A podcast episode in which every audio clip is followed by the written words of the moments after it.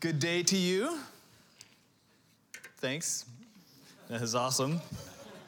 I'm just going to assume uh, at all the other campuses, everyone did a roaring uh, good day to you. Um, greetings to my friends uh, in, in 33rd Street Jail. Um, we're sorry that we couldn't be in uh, last week, but with the weather, uh, it just wasn't uh, a possibility. Um, and I know, especially on the guy side this week, I think there's been uh, some moving around and all of that. So uh, for our regulars, it's really uh, it's really great to be with you. Um, for newcomers, I look forward uh, to meeting you in person uh, in the weeks ahead and, and in the women's service. I know that you're in our hearts and prayers. Always, and you're in good hands with our leaders who are in there today. Greetings to Lake Mary. Um, Macon, if you're there, I'm going to talk about you today, and I forgot to ask your permission. so I hope it, I hope it works out all right. Uh, and, uh, and of course, uh, Waterford, so good uh, to be with you as well. And I look forward uh, to being there in person. Actually, I snuck in last week when we had partnership class. It was awesome.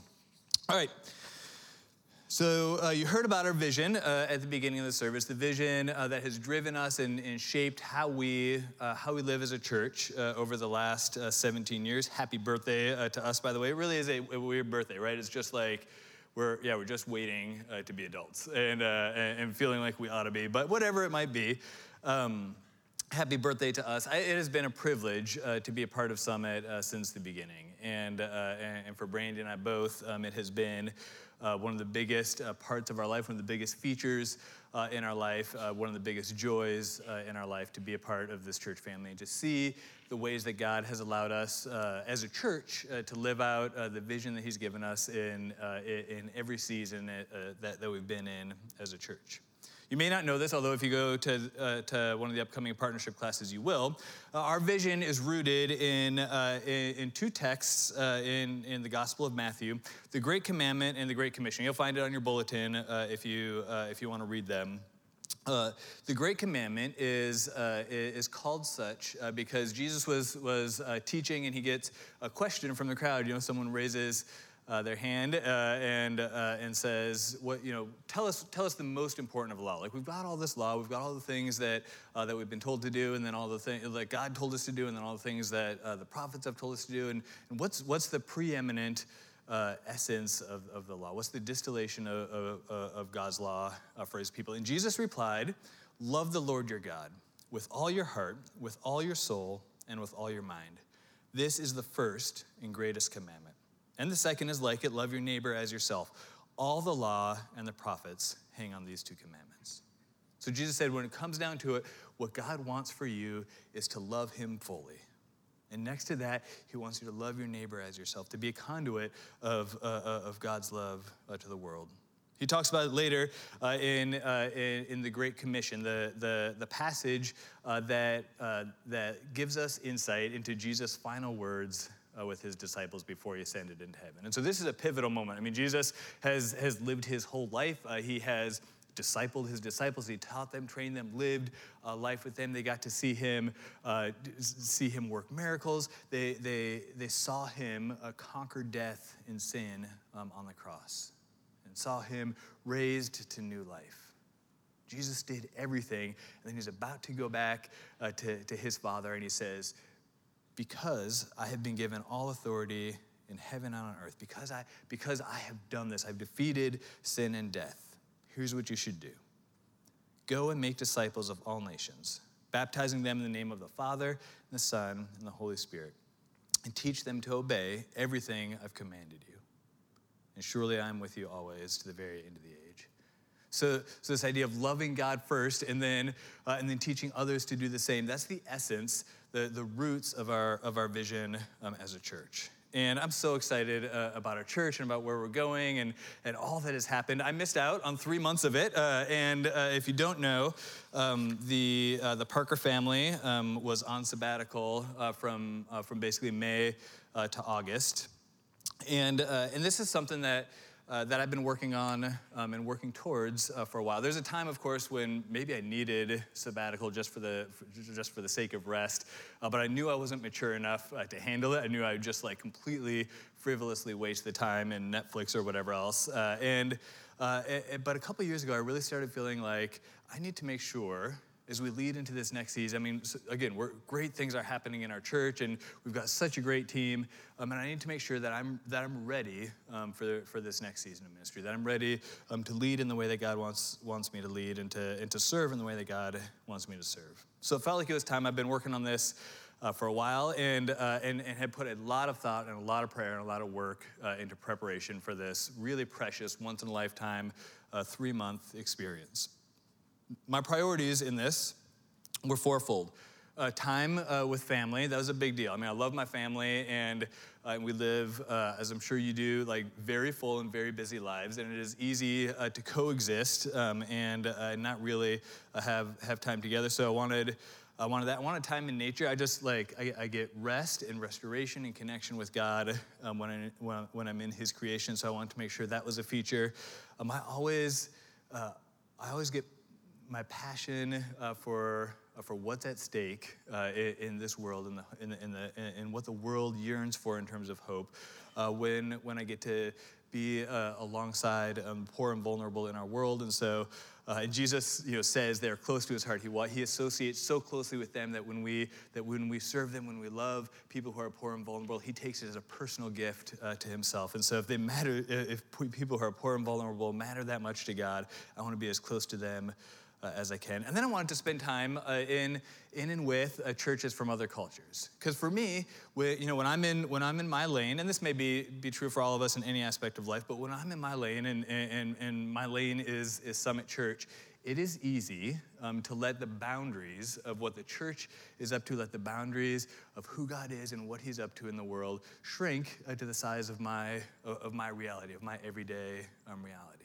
And when I step out of that, when I see the church in exciting and different and unique places, and when I, when I get to experience uh, cultures that are completely other and see that the church is thriving there, not only does my view of church uh, get, gets, get bigger, but I also am reminded how big our God is. So, over the course of the three months, uh, I, I, had, I, was able to have uh, experiences in, in all of those things. And, and today I want to share uh, with you um, some of what I learned along the way and some of those experiences. Uh, so, for the next three and a half hours, I'm going to show you 8,000 pictures uh, from our trip. I'm just kidding. No, there's, uh, it was very hard to narrow down uh, the ones that, that, that I think um, tell the story of our sabbatical season and lead us into um, where, we're, where we're going with this year's Vision Sunday service. All right, so my first experience on this trip was awesome. I got to go to Colombia uh, with Macon Hearn and a couple other uh, Summit friends um, who, we, who we bumped into uh, down in Colombia and, uh, and visit some of the indigenous people groups there that, that, that folks like Macon and his peers um, have been working with to plant churches uh, for decades. And, uh, and the, the woman pictured here was actually, um, she was, she was Macon and his team uh, were actually part of First Contact uh, with them. They were very isolated jungle uh, indigenous people group, and, uh, and they were able to make first contact with them. This, this particular group has had a very, very um, hard last 30 years. And uh, between getting pushed out of their, uh, out of their native lands by, by FARC militants and then uh, and then being disparaged in the, you know, by the general population, but also being protected constitutionally. Like it's just they're in a really weird place.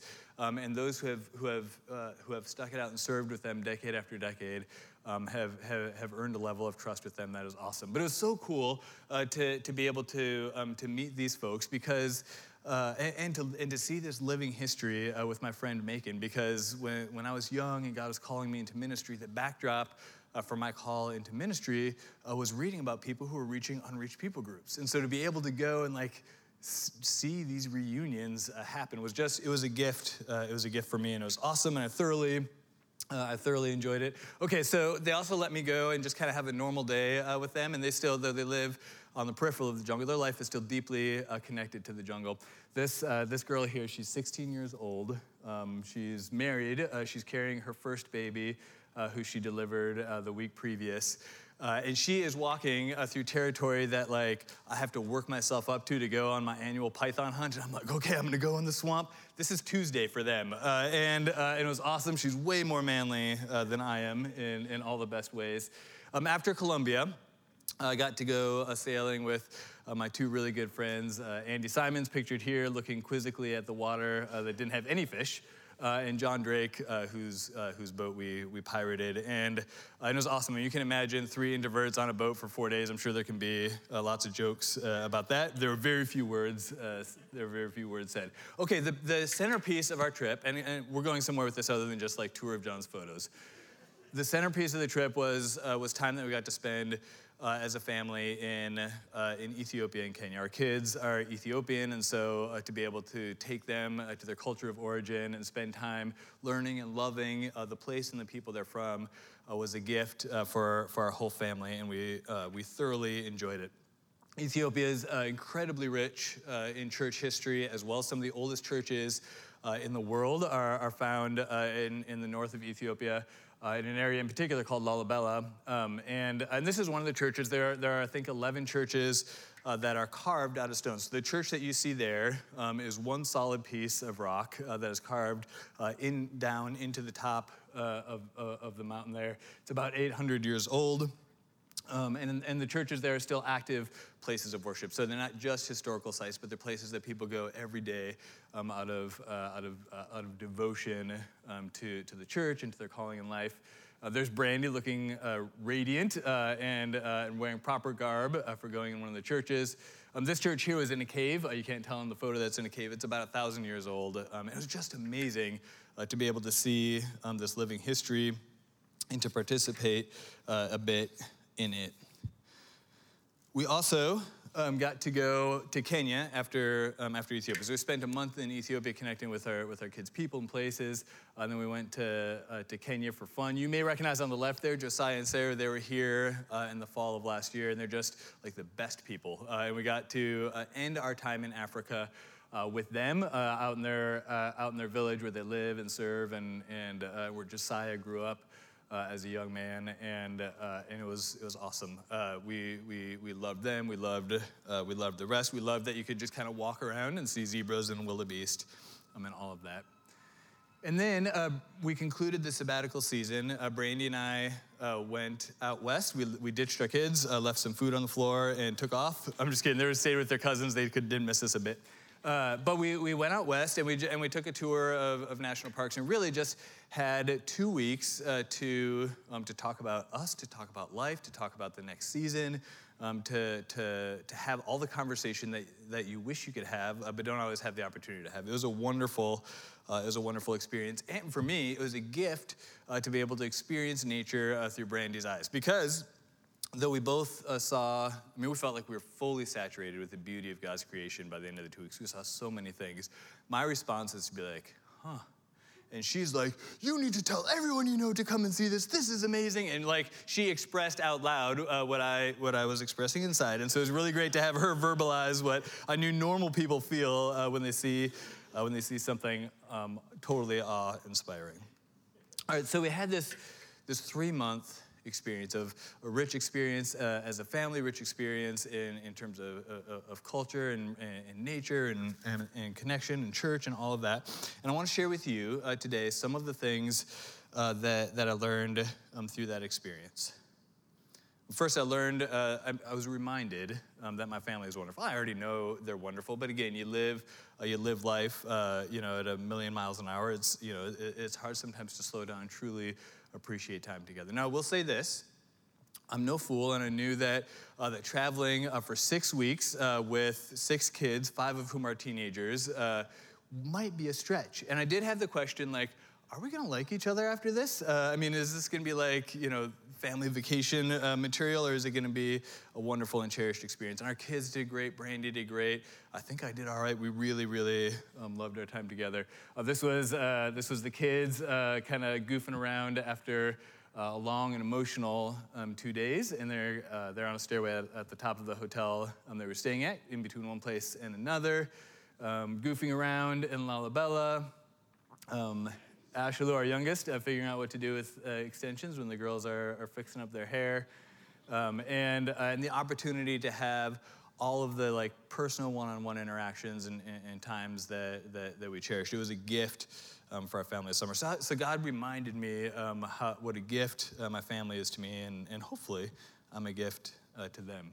I was reminded uh, of how beautiful and awe-inspiring um, God's creation is. Um, just it was uh, we like I said, I felt like we were fully saturated um, with, with, the beauty of His creation. Um, and all of that. It was a gift um, for us um, to be able to experience um, all of that. If you ever get a chance, uh, go to Mount Rainier. Uh, it's amazing. And then I was reminded uh, that the, God's church is, uh, is just the most inspiring thing.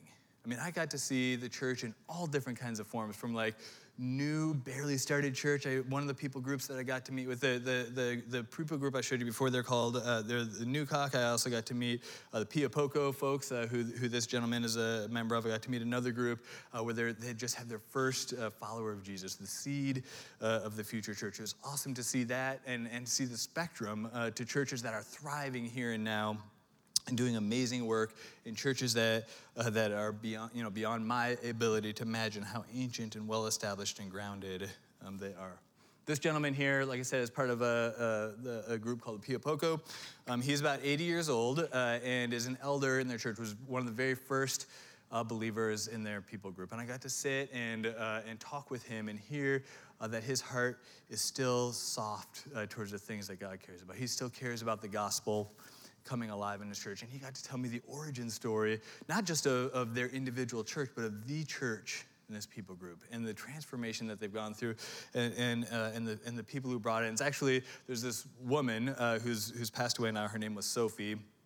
She was like a five foot nothing, knew nothing, uh, but wanted to go and reach the people who are, who are fur, uh, furthest from uh, from, uh, from civilization and all of that. And so she, through great trial and tribulation, ends up in the middle of the jungle. After they try to poison her a bunch of times, they can't kill her. Uh, they're like, okay, I guess you have the word of God because we can't kill you. And so they spread the word, and she spread the gospel. And, uh, and, and he was one of the first people um, to be a follower of Jesus.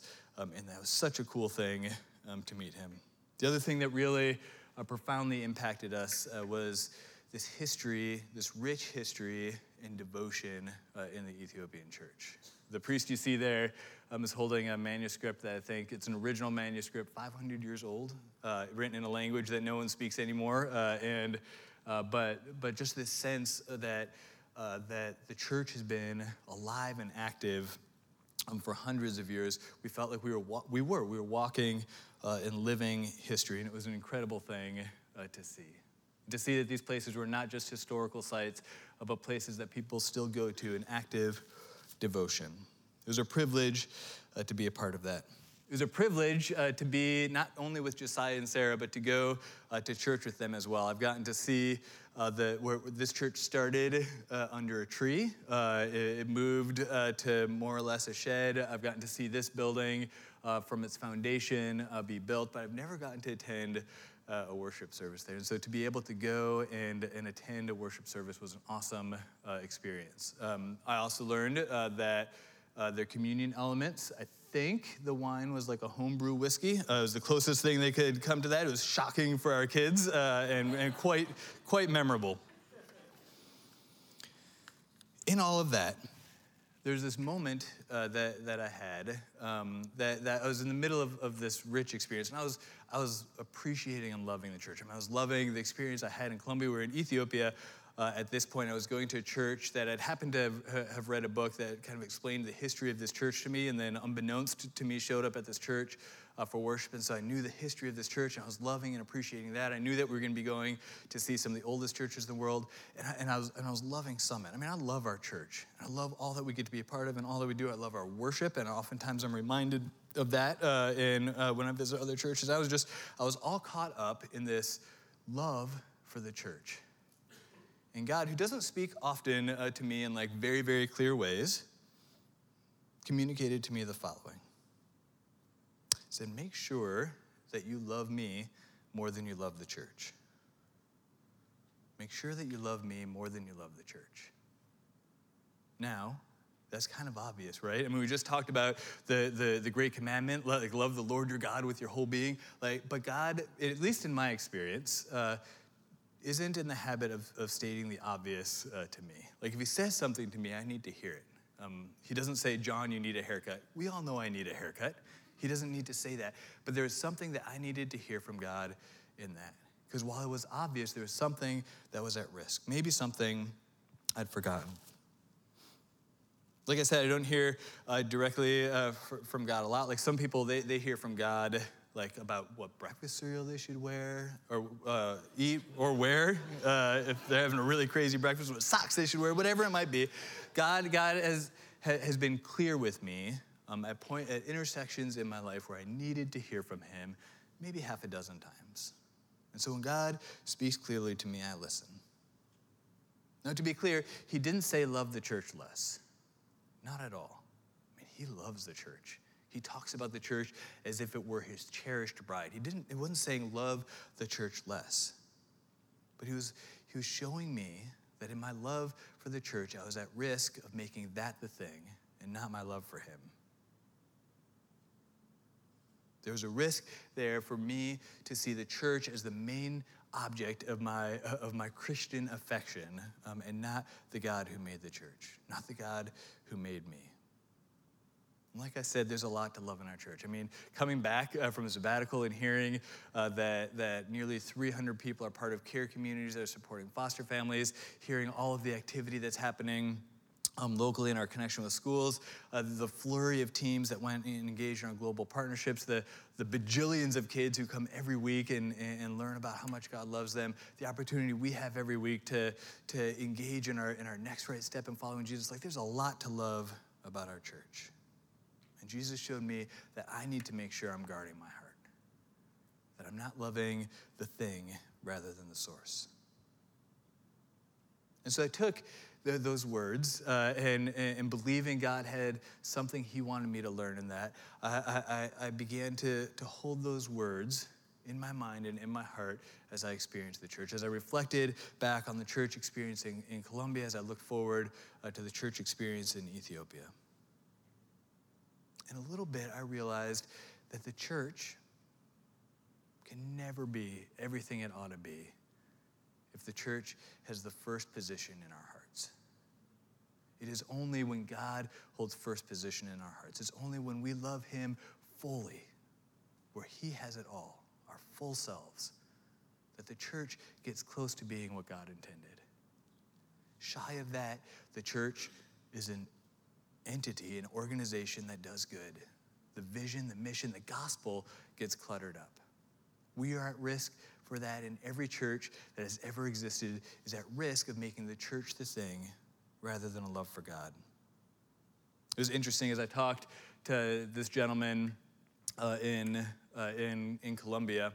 Um, he's, you know, he's, he's in a season of, uh, of kind of legacy and, and seeing leadership uh, come alive. He still has great hope for the church. And I asked him, you know, what's the biggest challenge the church faces? You're, you know, the church functionally uh, is, you know, is about four decades in. What's the biggest challenge?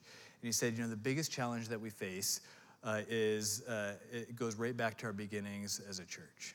Sophie, this woman who's revered uh, by everyone, when, when she brought the gospel and they said, Now what? You know, she was a bit surprised by that. And, and she's like, Well, you do this and you do this and you do this. And she gave them everything that her church experience had been. When someone gets married, you say these things. When someone dies, you do these things.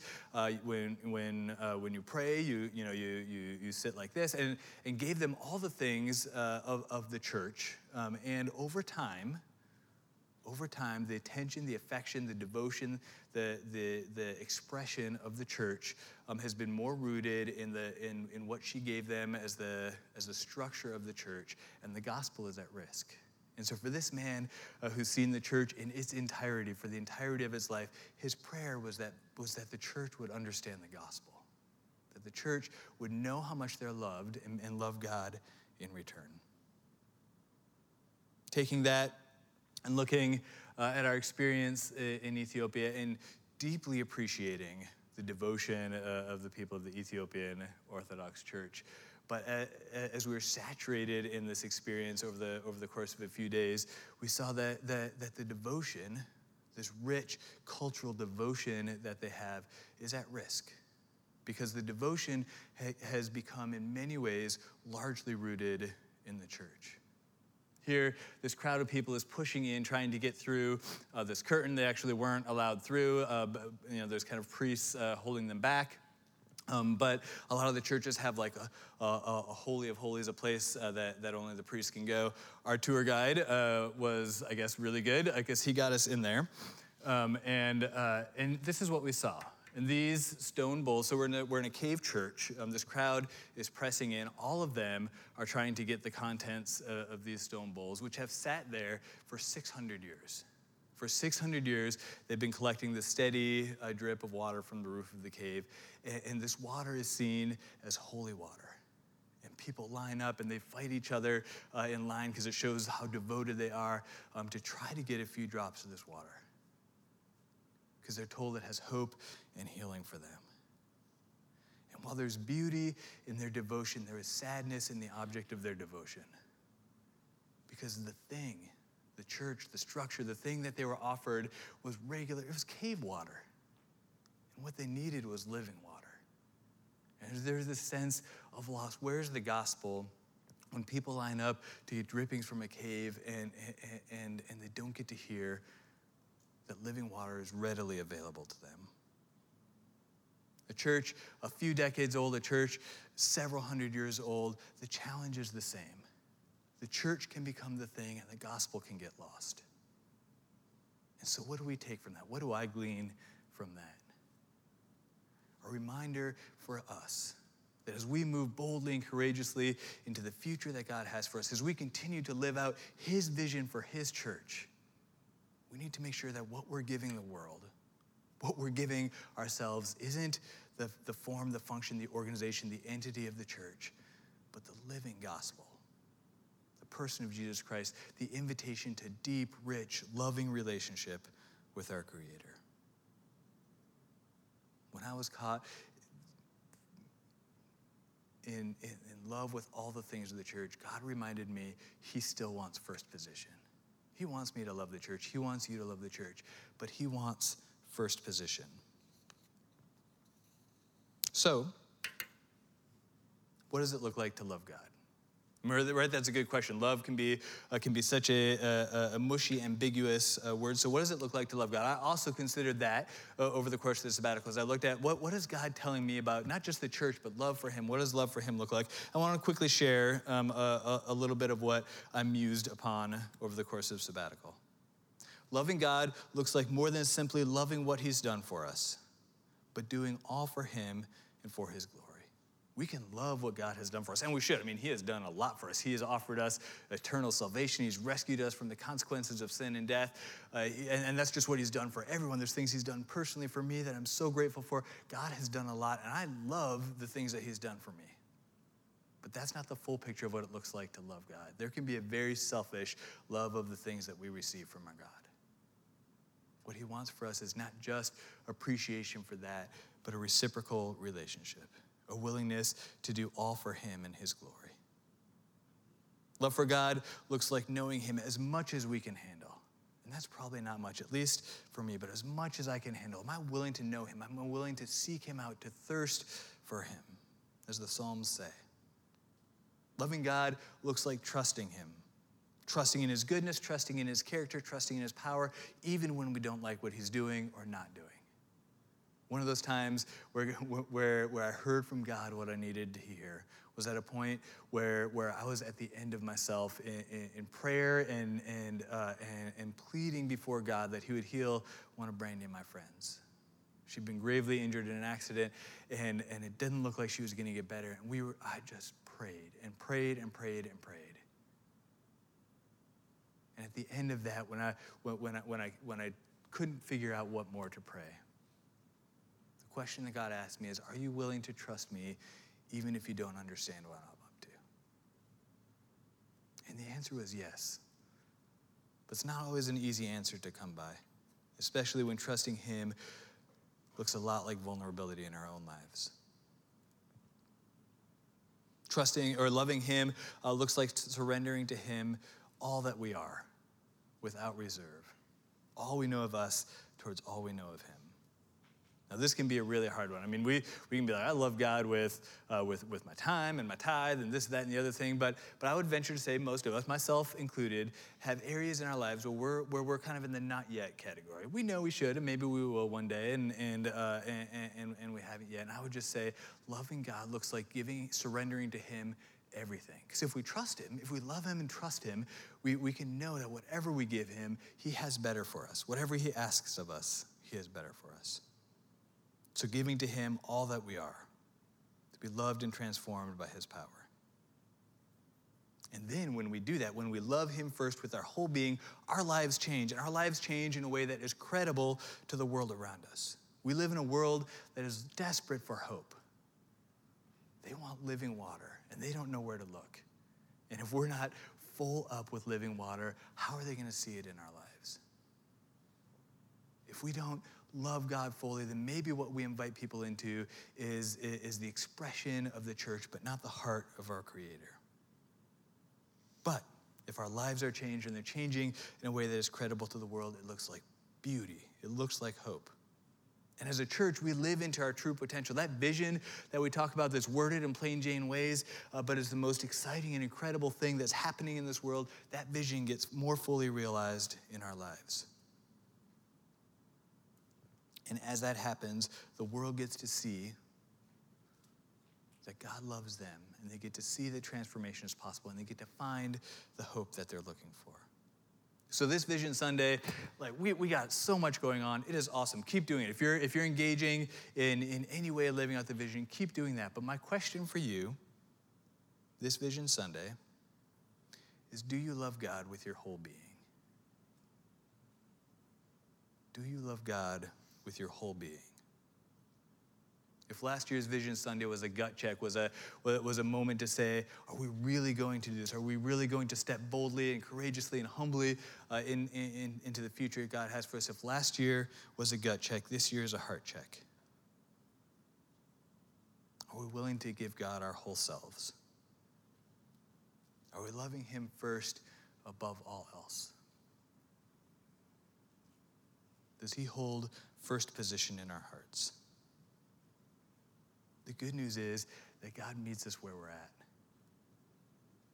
Though it was a bit embarrassing that what I needed to hear, like here, you know, lead pastor Summit Church goes away on sabbatical and hears God wants you to love him. Like God was gracious enough to meet me at the point of my need and to remind me that he can still transform my heart.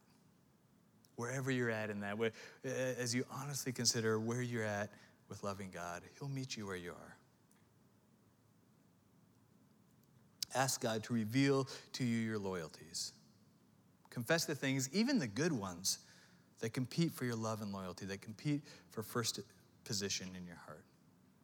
Take steps towards loving God with your whole self. Seek to know Him better, actively trust Him, surrender to His will and His transforming power in your life.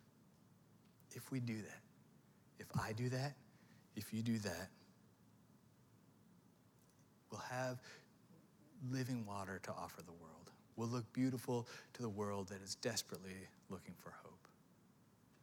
So let's keep charging ahead. Let's keep doing all the things, but let's never, ever forget that love for God is what gives power to the church. Pray with me. Heavenly Father, we are grateful um, to you. We're grateful for the life that you offer us. We're grateful that you give us living water. We acknowledge that we can only, even with our whole selves, love you just a fraction of what you deserve. But we pray that you give us the courage to do that and teach us how. Show me and show every person listening to this where it is that, that, that, um, that our heart's loyalties are divided, where it is that we are settling for less and offering less to the world around us. Help us be the church that you've made us to be by loving you first and loving you best. We pray this all in your holy and precious name. Amen.